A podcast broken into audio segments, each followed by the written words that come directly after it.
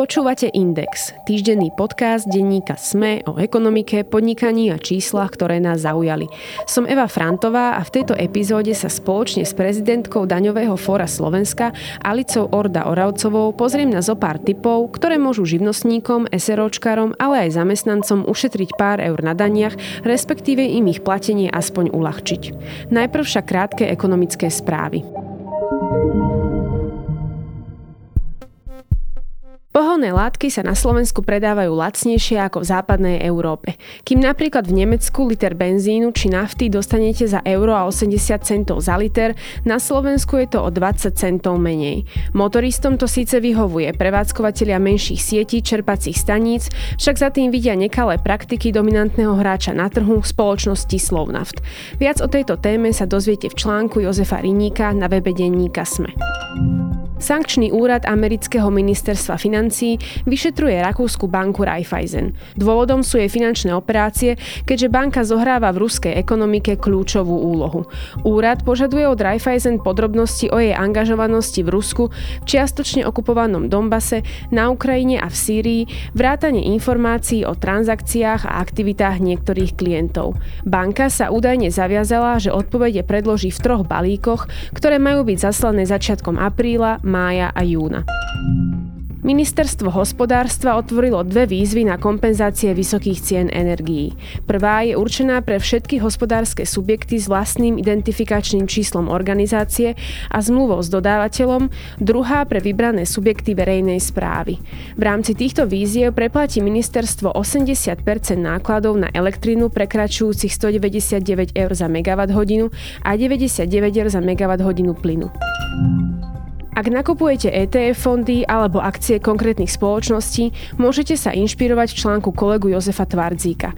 Ten sa pozrel na to, čo konkrétne do svojho portfólia v poslednom štvrť roku nakupovali a čo z neho predávali známi americkí miliardári ako George Soros, Bill Gates a Stephen Cohen. Viac sa dočítate v jeho texte taktiež na webe denníka SME. V Lani v marci sa ukrajinská elektrická prenosová sústava pripojila na európsku. O tom, do akej miery sa darí udržať jej stabilitu počas ruských útokov na ukrajinské energonosiče a čo všetko predchádzalo pripojeniu ďalšieho reaktora Mochoviec do siete, sa dočítate v mojom rozhovore s riaditeľom Slovenskej elektrizačnej a prenosovej sústavy Petrom Douhunom, taktiež na webe denníka SME. Bulharsko budúci január euro nepríjme. Oznámila to tamojšia dočasná ministerka financí Rosica Veľková. Krajine sa podľa nej nedarí splniť všetky kritériá vrátane prijatia potrebnej legislatívy. Úradnícka vláda zákony síce pripravila, parlament bol však rozpustený ešte pred ich schválením. Krajina totiž smeruje k piatým predčasným parlamentným voľbám za uplynulé dva roky, ktoré sa majú uskutočniť 2. apríla. Novým dátumom pre prijatie eura sa tak stal január 2025. Thank you. O pár týždňov sa opäť zopakuje scenár typický pre marcové dni. Živnostníci, ale aj SROčkari musia podať daňové priznanie z príjmu, respektíve aspoň požiadať o jeho odklad. Nehovoríme pritom o povinnosti, ktorá sa týka pár tisícov ľudí. Podľa dát nadnárodnej spoločnosti Dun and Bradstreet len počet živnostníkov minulý rok prekročil pol miliónovú hranicu, čo je historicky najvyššie číslo. K ročnému nárastu o vyše 64 tisíc došlo aj napriek tomu, že živnostníkom z roka na rok stúpajú odvody a poverenej vláde od začiatku leží v žalúdku aj ich daňové zvýhodnenie. Komu sa ale živnosť naozaj oplatí a pre koho je lepšie založiť si SROčku? Má zmysel pracovať ako zamestnanec a zároveň viesť živnosť? A čo paušálne výdavky oplatia sa vždy? Aj na tieto otázky sa budem pýtať prezidentky Daňového fóra Slovenska Alice Orda Oravcovej. Pani Oravcová, vítajte. Dobrý deň. Začala by som tak veľmi jednoducho. Už som spomenula tie paušálne výdavky, teda výdavky percentom z príjmov, ktoré si môžu uplatniť živnostníci. Ak nechcú teda vykazovať e, preukázateľné výdavky na základe nejakého podvojného účtovníctva alebo daňovej evidencie, väčšina si možno povie, že teda je to objektívne jednoduchšia forma. Je to ale naozaj pravda? Oplatí sa to vlastne každému takýmto spôsobom si viesť e, výdavky, keď je živnostník? No ak by sme povedali, že o čom sú paušálne výdavky, tieto boli zavedené ešte snáď, keď začínala, vznikala republika. Uh-huh. A, a je to vlastne ako keby nejaká náhrada za to, aby si, a zjednodušenie, aby si živnostníci nemuseli viesť účtovníctvo. Kedy si boli paušálne výdavky oveľa nižšie uh-huh. a vyššie boli pre remeselníkov, ktorí reálne majú aj vyššie výdavky. V súčasnosti mm, sú paušálne výdavky vo výške 60%, mm-hmm. maximálne do výšky 20%. To znamená, že ak som živnostník, ktorému sa nechce viesť účtovníctvo a ktorý nemá náklady, alebo ich má veľmi nízke, veľmi typickým príkladom sú takí menší advokáti, rôzni umelci, alebo účtovničky a podobní nejakí sprostredkovateľia, finanční a podobne, tak týmto sa skutočne oplatí eh, si uplatniť paušálne výdavky. V prípade, ak ste napríklad nejaký remeselník, že robíte armatúry alebo nejaké vodoinštalačné práce, tak tam vidíme, že ten remeselník má naozaj eh, vysoké výdavky, lebo musí nakúpiť aj materiál, tak tomu sa oplatí viesť si eh, účtovníctvo a uplatňovať si skutočné výdavky. Uh-huh. Asi teda preto, že má aj tie bločky, vie presne, čo kúpil, za koľko a si toho nakupuje veľa. Presne tak to je, pretože e, práve takíto vysokonákladoví e, živnostníci, tým sa paušálne výdavky neoplatia a ak si uplatne skutočné výdavky, bude ich základanie reálnejšie a samozrejme, že aj nižšie. Uh-huh. Dá sa napríklad aj prejsť, že niekto je pár rokov živnostník a najprv si povie, že bude vykazovať reálne výdavky a potom zistí, že sa mu to napríklad neoplatí a ten ďalší rok pôjde na paušálne? Áno, aj takáto možnosť je v zákone. Zákon nám limituje iba to, že v prípade, ak sa stanem platiteľom DPH, tak môžem dokončiť začínajúci rok uh-huh. s paušálnymi výdavkami, potom musím prejsť na skutočné výdavky, ale čo sa týka prechodu medzi paušálnymi výdavkami a skutočnými, toto je možné a zákon ustanovuje presný postup. Uh-huh. K tomu plateniu DPH sa ešte dostaneme. Ja by som sa ešte povenovala ale podstate koncu marca, ktorý pre mnohých znamená platenie dane. Veľa ale teda živnostníkov sa rozhodne pre odklad. Pripomeňme si teda, že ten môže byť buď 3 alebo 6 mesačný, podľa toho, že či máte príjmy aj zo zahraničia. V tom prípade môže byť až 6 mesačný. Do daného dátumu ale teda treba nielen to daňové priznanie podať, ale ho aj zaplatiť. Je jasné, že teda prvotná výhoda je asi to, že dostanem viac času na to, aby som na tie dane nasporila, ak ešte nemám tú nasporenú sumu. Má ale odloženie aj nejaké iné výhody? Tak v prvom rade odklad daňového priznania je príjemný kvôli tomu, že nemusím to žiadať. Uh-huh. Správcu dane ja iba oznámim a jednoducho správca dane si toto oznámenie záloží, zaeviduje do evidencie. A v druhom rade mám viacej času na prípravu daňového priznania. Čiže nie je to len o tom, že živnostník si si neskôr podá daňové priznanie, ale aj neskôr uhradí samotnú daň. Uh-huh. Čo sa napríklad e, týka odvodov sociálnych, lebo tie sa zrejme počítajú každý rok aj potom, keď človek podá daňové priznanie. V tomto prípade možno sú nejaké výhody z toho, že ja to daňové priznanie podám neskôr? No, vieme o tom, že v tomto roku mali začať platiť tzv. princípy ročného zúčtovania sociálnych mhm. odvodov. Mm-hmm. Tieto boli našťastie zrušené. Máme prax pri ročnom zúčtovaní zdravotného poistenia. To znamená, že zdravotná poistenia spraví také zúčtovanie všetkých vašich príjmov, všetkých vašich platieb za konkrétny rok a potom vám pošle, že takýto je váš preplatok alebo nedoplatok. A to isté malo platiť aj pri sociálnych odvodoch. Mm-hmm. Čiže v takomto prípade, ak by toto začalo platiť, tak by ten odklad nemal vôbec žiaden okay. vplyv na výšku sociálnych odvodov, lebo aj tak by som to musela doplatiť. Mm-hmm. Keďže ale tento inštrument bol zrušený zo zákona, napriek tomu, že už bol prijatý ešte tuším niekedy v roku 2018, tak e, je veľmi príjemné, že to, čo zaplatím do sociálnej poisťovne podľa aktuálnej povinnosti, takto sa už nezúčtováva. Čiže ak podám daňové priznanie, ak moja lehota na podanie daňového priznania je do konca júna, mm-hmm, teda potom trojmesačný tak, odklad. A zároveň mám vyššiu povinnosť, lebo som mala vyššie príjmy ako predchádzajúci rok, tak vyššie odvody do sociálnej poisťovne budem platiť až od októbra mm-hmm. a nie od júla, tak ako by som to mala, ak by som podávala daňové mm-hmm. priznanie v marci. Čiže v podstate čakám na to, kým mi sociálna poisťovňa asi pošle nejaký list s tými novými vyrúbenými výškami, alebo nie? Ono je to tak, že sociálna poisťovňa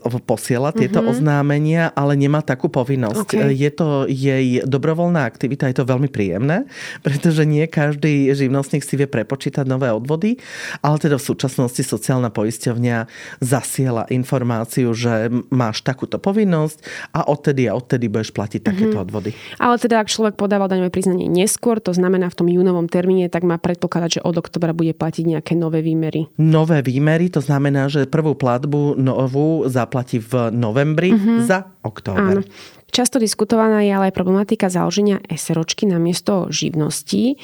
Jedna vec je možno, koľko trvá samotné založenie a ako nákladné je. Druhou je teda ale hlavne optimalizácia nejakých daňových a odvodových výdavkov. Vieme, že žiaden živnostník sa nezaobíde bez toho, aby si neplatil aspoň minimálne zdravotné poistenie a po prvom roku teda aj odvody do sociálnej poisťovne.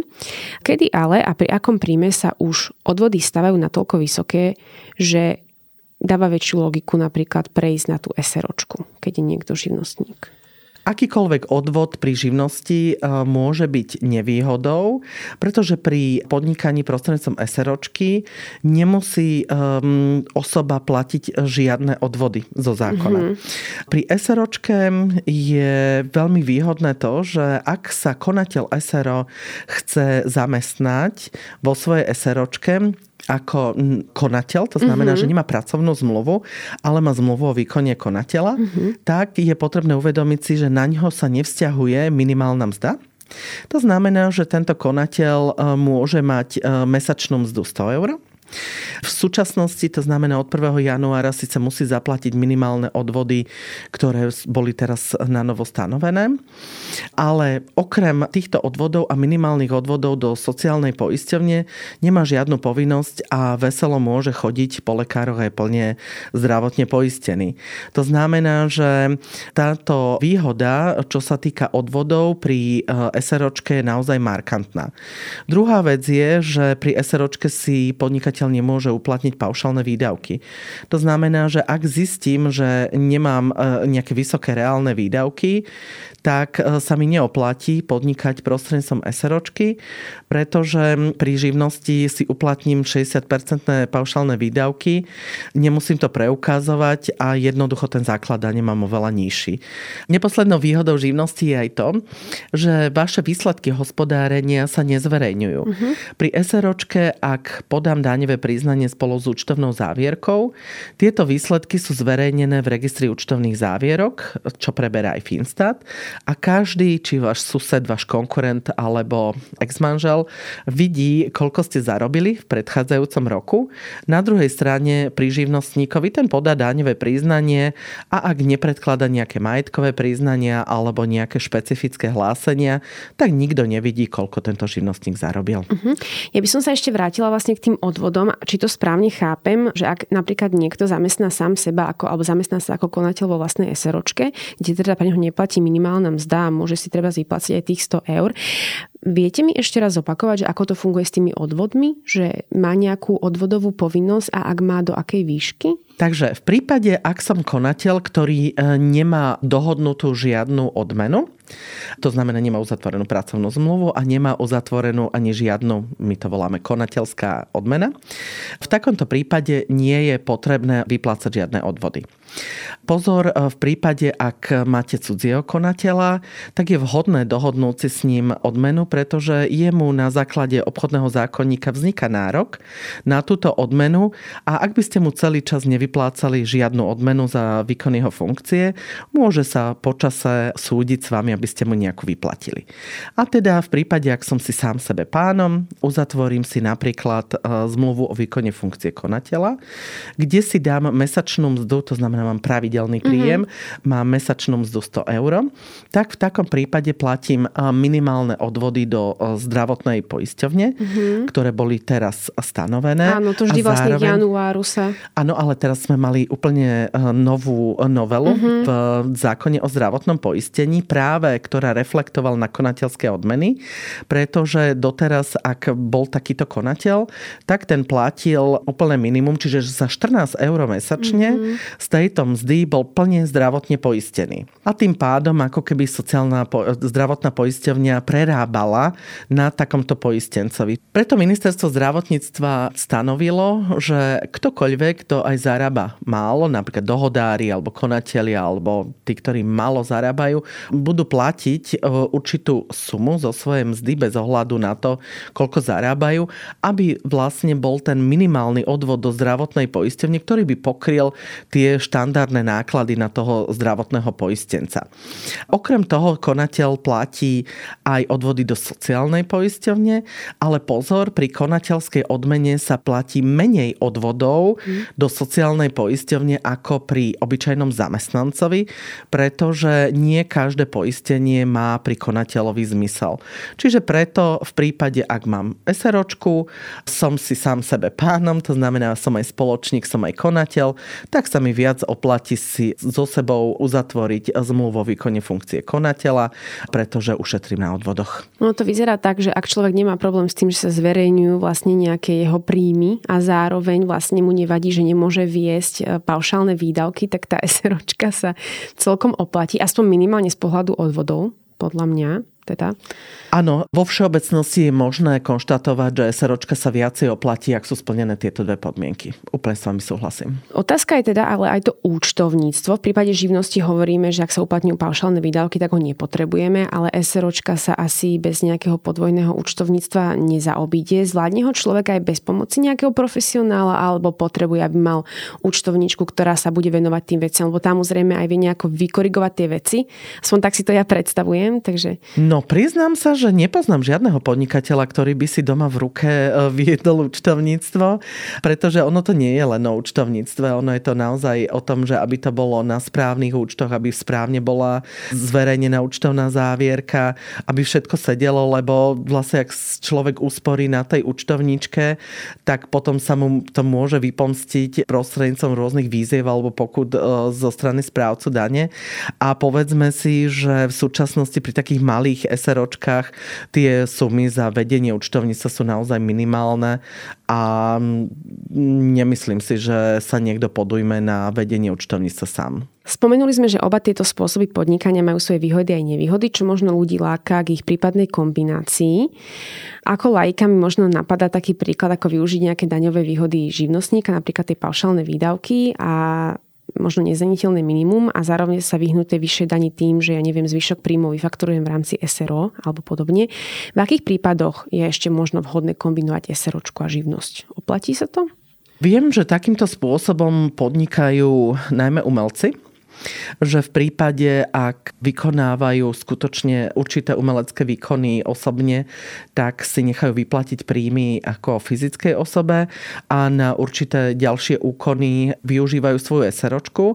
V tomto prípade ale je naozaj veľmi ťažké stanoviť, či ten príjem má byť príjmom SRO alebo živnosti.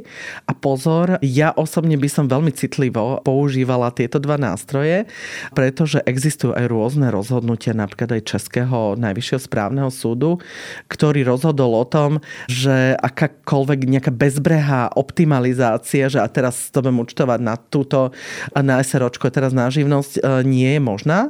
A ako keby sa malo naozaj rozhodnúť rozhodnúť, kto vykonal túto prácu. Či to bola skutočne tá SROčka, alebo či to bola takáto živnosť. Takže ak e, niečo takéto idem využívať, aby to malo aj rácio, a teda ako my hovorievame, musí tam byť e, tá ekonomická kauza, dôvod ekonomický, prečo práve SROčka a prečo práve živnosť. Mm-hmm. Vieme ale povedať možno aj nejaké príklady, kedy sa to oplatí, založiť si obe tieto mm, typy podnikania a kombinovať ich možno nejako medzi sebou, aby to bolo v nejakých medziach zákona? No ja by som skôr uh, hovorila o tom, že v prípade, ak máte SROčku a zároveň uh, máte rôzne autorské zmluvy.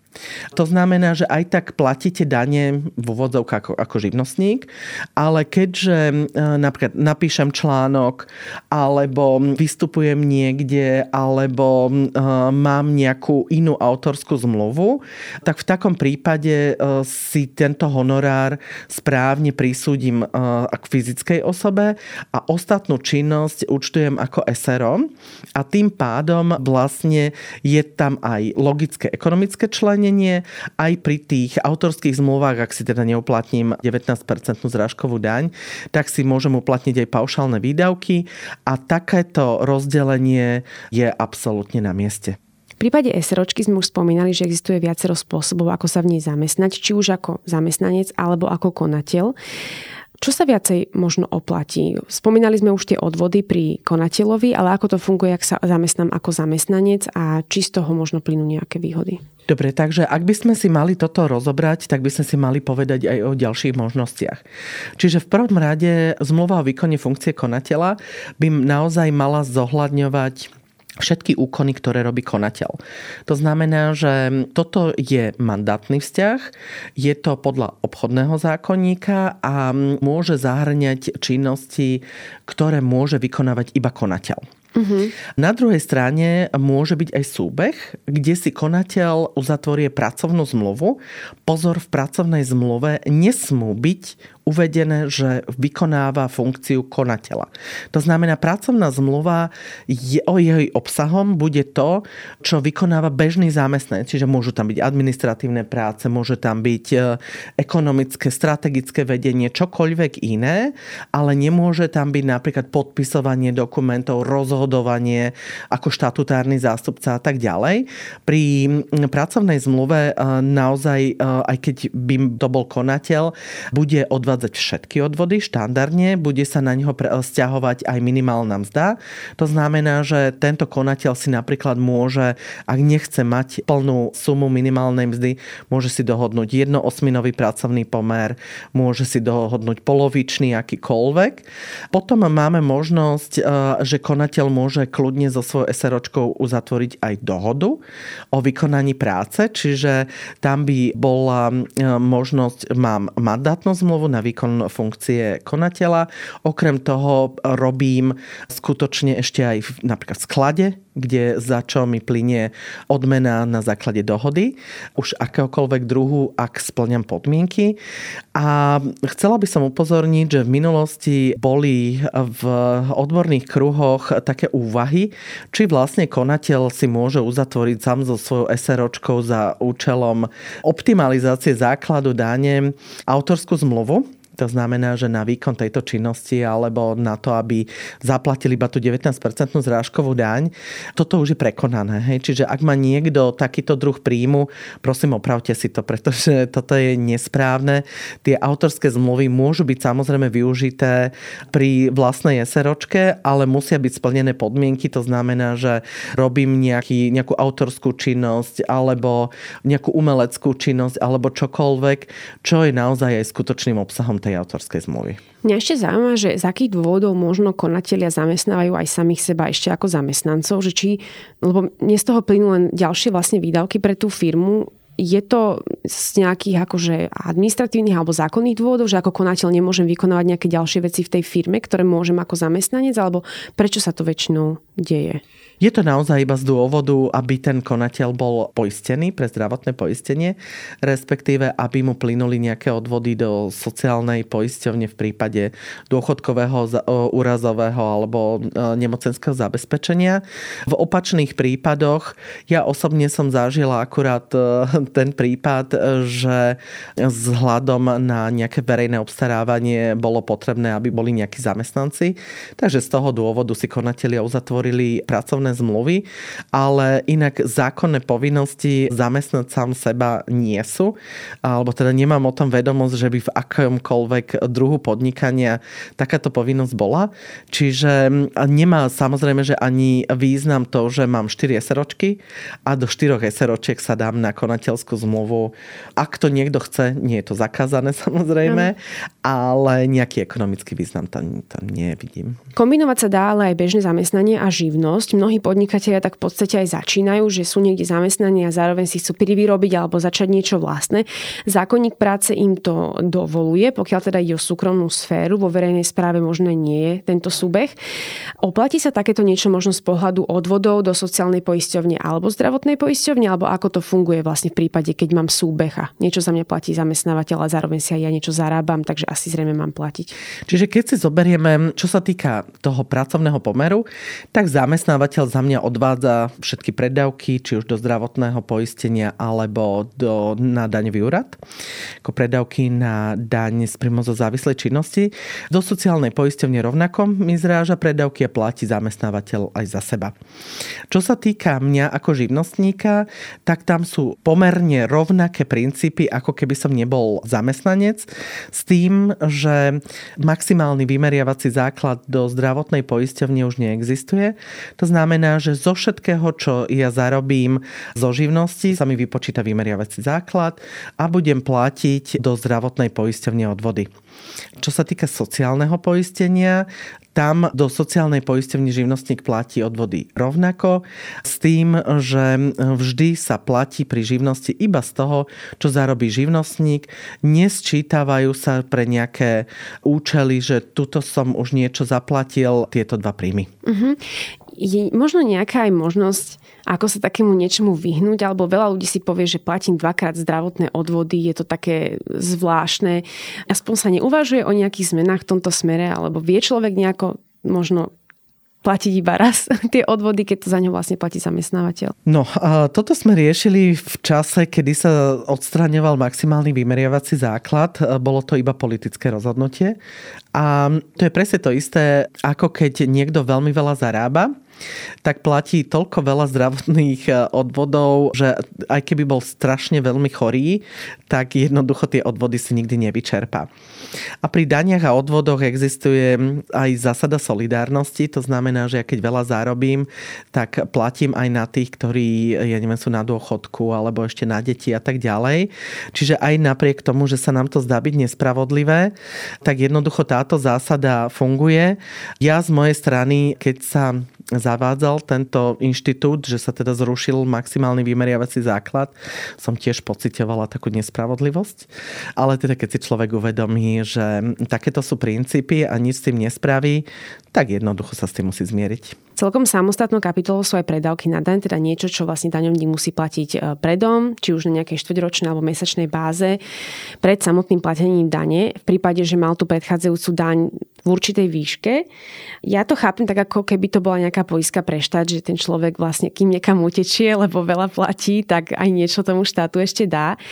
Kedy vzniká táto povinnosť a existujú možno nejaké typy, ako dokoľko zarobiť, aby človek vlastne sa vyhol týmto predávkom? Tak predávky na daň e, nie sú úplne zabezpeka. Skôr je to o tom, že aj štát chce žiť e, z niečo a chce mať nejaké príjmy e, počas roka dovtedy, kým sa podajú daňové priznania. A teda tieto predávky pri živnostníkoch a pri fyzických osobách sa platia až v prípade, ak vaša daňová povinnosť presiahla 5000 eur. Čiže ak ste mali daň samotnú nižšiu ako 5000 eur, tak dovtedy predávky neplatíte. Ak teda ako živnostník ste mali až takúto vysokú daň, vtedy si vypočítate štvrťročné predávky a nezabúdate, že teda od, ak ste podali daňové priznanie v marci, tak od toho júna je potrebné tieto predávky zaplatiť. Ak ale živnostník mal svoju poslednú známu daňovú povinnosť vo výške 16 600 eur a viac, vtedy platí mesačné preddavky, ale pozor, riešili sme napríklad e, situáciu, že umelec predal jeden rok e, svoje diela, veľmi sa mu darilo, a druhý rok bol chorý. To znamená, že tie preddavky, ktoré mal platiť z toho úspešného roka, boli absolútne nereálne, mm-hmm. pretože tieto preddavky by mu aj tak štát vrátil po áno, čase. Áno, áno. Takže v tomto prípade má živnostník nárok, aby podal správcovi dane žiadosť o stanovenie preddavkov inak, kde uvedie, že je takáto situácia, predpokladám, že by mať takúto daň, prosím, potvrď mi, že môžem platiť nula alebo si stanovíte predávky vo výške 100 eur, pretože vaša daňová povinnosť bude v tejto a v tejto výške. Pozor, túto žiadosť je vždy potrebné podať ešte pred prvou platbou preddavkou na určité obdobie. Spätne sa to nedá mm-hmm. riešiť, lebo správca daň vám to nepotvrdí a vlastne takáto žiadosť, ak máte riadne odôvodnenú, vždy vám ju správca dane mhm. potvrdí. Mm-hmm. Teda v podstate, ak u niekoho nastane nejaká nepredvidateľná situácia, respektíve tú vysokú daň, ktorú platil v ten rok, вдруг platilo kvôli tomu, že sa stalo niečo ojedinele a nie je to pravidelne, nemá také príjmy pravidelne, tak vlastne dá sa takto. Áno, veľmi často sme to zažívali napríklad aj počas covidu, pretože veľmi veľa živnostníkov, umelcov, rôznych podnikateľov počas covidu jednoducho nemohlo podnikať z rozhodnutia štátu a preto nemali eh, dôvod platiť tieto predávky, takže veľmi veľa žiadostí sme posielali mm-hmm. z tohto dôvodu. Od minulého roka ale začal fungovať aj tzv. index daňovej spolahlivosti, ktorý daňovníkov rozdieluje na vysoko spolahlivých, spolahlivých a menej spolahlivých. Na základe teda viacerých ukazovateľov. Máme teda už rok odtedy, čo začalo vlastne takéto niečo platiť. Sú nejaké výsledky uplatňovania tých benefitov, alebo ako vo vašej praxi si sa stretli vlastne s fungovaním tohto indexu daňovej spolahlivosti? Čo to prináša jednotlivým podnikateľom? Tento index minulý rok bol vydávaný ako taký nejaký pokus čo z toho vyjde. A teda zaznamenali sme rôzne aj prekvapivé veci. Preto bola teda novela daňového poriadku a celý rok sme pracovali spolu aj s finančným riaditeľstvom, bo ty si nás zavolali ako odborníkov tejto veci a sme teda sa snažili zreálniť jednotlivé kritéria tak, aby nevychádzalo rôznym spolahlivým subjektom z dôvodu jedného porušenia nejaký index, ktorý bol úplne nesprávny. Takže toto sa aj stalo, preto tento rok um, sa prehodnocovali indexy a tomu, komu sa zmenil index, tak tomu sa zaslalo nové oznámenie a vieme teda, že zoznam s indexami bude verejný v lete. Mm-hmm. Znamená, že aj novinári si budú vedieť prečítať, e, kto je ako spolahlivý a teda, že či ho považuje finančná správa za spolahlivého daňového subjekt. Ak by sme posúdili jednotlivé benefity a obmedzenia, tie prosím nie je možné chápať tak, že ak je napísané, že vyhovenie žiadosti o platenie predávkov na daň z príjmov inak sa bude poskytovať vysoko spolahlivým a spolahlivým daňovým subjektom, že by o to nemohol požiadať aj mm-hmm. menej spolahlivý daňový subjekt. Vždy podľa zákona eh, môže túto žiadosť podať ktokoľvek. Správca dane musí preskúmať jeho situáciu, jeho zákonné povinnosti a bez ohľadu na to, aký má index, tak musí správca daň rozhodnúť a svoje rozhodnutie odôvodniť. Veľmi často sme to riešili v súvislosti s rôznymi týmito benefitmi a skutočne sa to naozaj tak aj deje. Čiže ak si zoberieme tieto benefity, uplatňujú sa v reále. Pri daňových kontrolách, že správca daň si dohodne s vami miesto a čas. A ja osobne ale mám skúsenosti, že toto robili správcovia dane aj doteraz. Mm-hmm. Čiže nič e, sa nezmenilo k horšiemu, ale uplatňuje sa aj to, že v prípade daňovej kontroly vám správca daň vydá čiastkový protokol počas určitej doby. Toto tiež pozitívne vnímam, ale to bolo aj doteraz. Čo Čiže, je vlastne čiastkový protokol? Keď to tak čiastkový protokol je, ak máte daňovú kontrolu, správca vám zadržiavať nejaké peniažky, tak v rozsahu, v ktorom si je istý, že tam je všetko v poriadku, tak vám vráti peniaze a vyhotoví vám čiastkový protokol, aby vám nezadržiaval celú sumu. Uh-huh. Celý čas, lebo inak by musel platiť úroky. Takže vlastne tieto benefity, ktoré sú uvedené na portáli finančnej správy, sú milé, ale neznamená to, že sa budú uplatňovať iba pre spolahlivé alebo vysoko spolahlivé daňové subjekty. Mm-hmm. Mnohých ale zaujíma aj otázka platenia, respektíve neplatenia dane z pridanej hodnoty. Táto povinnosť teda vzniká až od určitého obratu. Prihlásiť a stať sa platiteľom DPH však môže niekto aj dobrovoľne, keby chcel.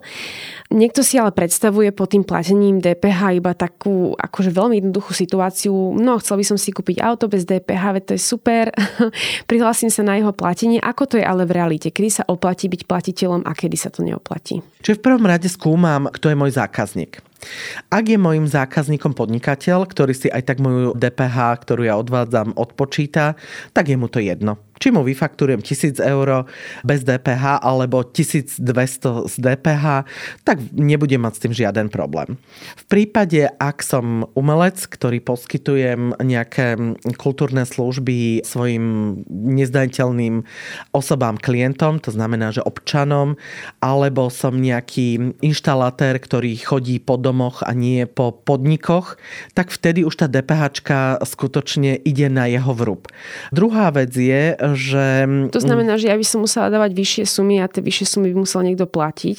Správne hovoríte, pretože ja musím tých 20% štandardných odviesť daňovému Áno. úradu, čiže môj zisk bude v tomto prípade o týchto 20% nižší. Čiže ak mám podnikateľa na druhej strane, nikomu to nevadí, pozor, musím si predtým ešte skontrolovať, ako mám uzatvorené zmluvy. Pretože ak mám uzatvorenú zmluvu, že budem ti poskytovať mesačne tisíc eur odmenu a nie je tam napísané, že ale táto odmena je bez DPH, tak sa mi môže stať, že môj zákazník mi povie, mňa nezaujíma, že si sa stal platiteľom dane, ale teda máš mi účtovať tisíc eur vrátane DPH, mhm. pretože mm-hmm. zákon o cenách nám toto káže. Na druhej strane máme odpočítanie dane. To znamená, že ak si síce chcem odpočítať daň a uplatniť DPH z motorového vozidla, není to iba také, že kúpim si auto a odpočítam si všetko.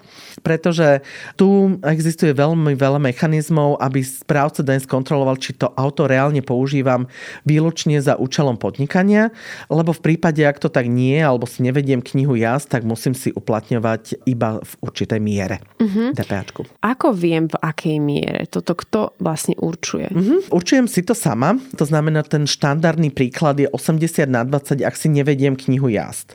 Ale ak viem, že napríklad e, každý deň vozím deti do školy, okrem toho ešte chodím nakupovať, tak si spravím približne, že toľkoto kilometrov jazdím služobne a toľko to súkromne a podľa toho si určím pomer na odpočet DPH. Uh-huh. A 80 20 sme mysleli 80 na tie firemné účely a 20 na tie súkromné? Správne hovoríte, toto je presne v zákone definované, uh-huh. tento pomer. Povedzme si ešte, čo ak by som napríklad vyplnila daňové priznanie, nie som platiteľom DPH a vychádza mi napríklad vysoká daň. Ešte som ho nepodala, ale už je vlastne január alebo ja neviem február. To znamená, že už je uzavretý ten daňový rok, za ktorý idem platiť daň. Viem si ju ešte možno nejako znížiť takto dodatočne, keď už vlastne skončil ten rok? Viem si akurát skontrolovať, či mám všetko správne. Uh-huh. Čiže nejaké dodatočné zníženia, ktoré nie sú v súlade za, so zákonom, absolútne nikomu neodporúčam, pretože to je také veľmi krátkozraké. Čiže v takomto prípade, ak eh, hovoríme o tejto situácii, skontrolujem, mám zúčtované všetky cestovné náhrady napríklad. Hej, pretože môže sa stať, že som nevyplatila všetkým zamestnancom cestovné náhrady pre seba či už e, v súvislosti s pracovnými cestami. Skontrolujem si napríklad, či si nemôžem umoriť nejaké straty, ktoré som v minulých rokoch e, si uplatnila, respektíve skontrolujem si aj výpočet odpisov a ďalších výdavkov, ktoré som mala na to, aby som teda vykázala reálny základ dane. Čo sa týka u živnostníka nejaké masívne úpravy nie sú možné, pretože pri živnostníkovi sa posudzuje vždy aj povinnosť zaplatenia. Uh-huh. Čiže ak som nevykonala úhrady do konca roka, tak výdavky štandardne e, nie sú daňovým výdavkom. Pozor, počas celého roka 2022 bola mimoriadná situácia, to znamená, že neplatilo obmedzenie 5000 eur, čiže živnostník mohol v hotovosti uhrádzať akékoľvek akékoľvek výdavky v akejkoľvek výške. Hovorí prezidentka daňového fóra Slovenska Alica Orda Oravcova. Ďakujem. Ja ďakujem za pozvanie.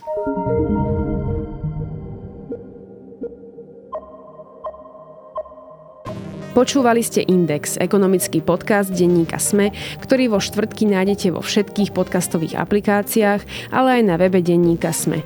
Som Eva Frantová a na tvorbe podcastu sa podielal aj Marek Franko. Ak by ste mi chceli poslať vaše námety alebo návrhy, respektíve ste v podcaste našli chybu, či vám niečo vôbec nebolo jasné, pokojne sa mi ozvite na podcast index zavinačsme.sk. To je odo mňa všetko, počujeme sa opäť vo štvrtok.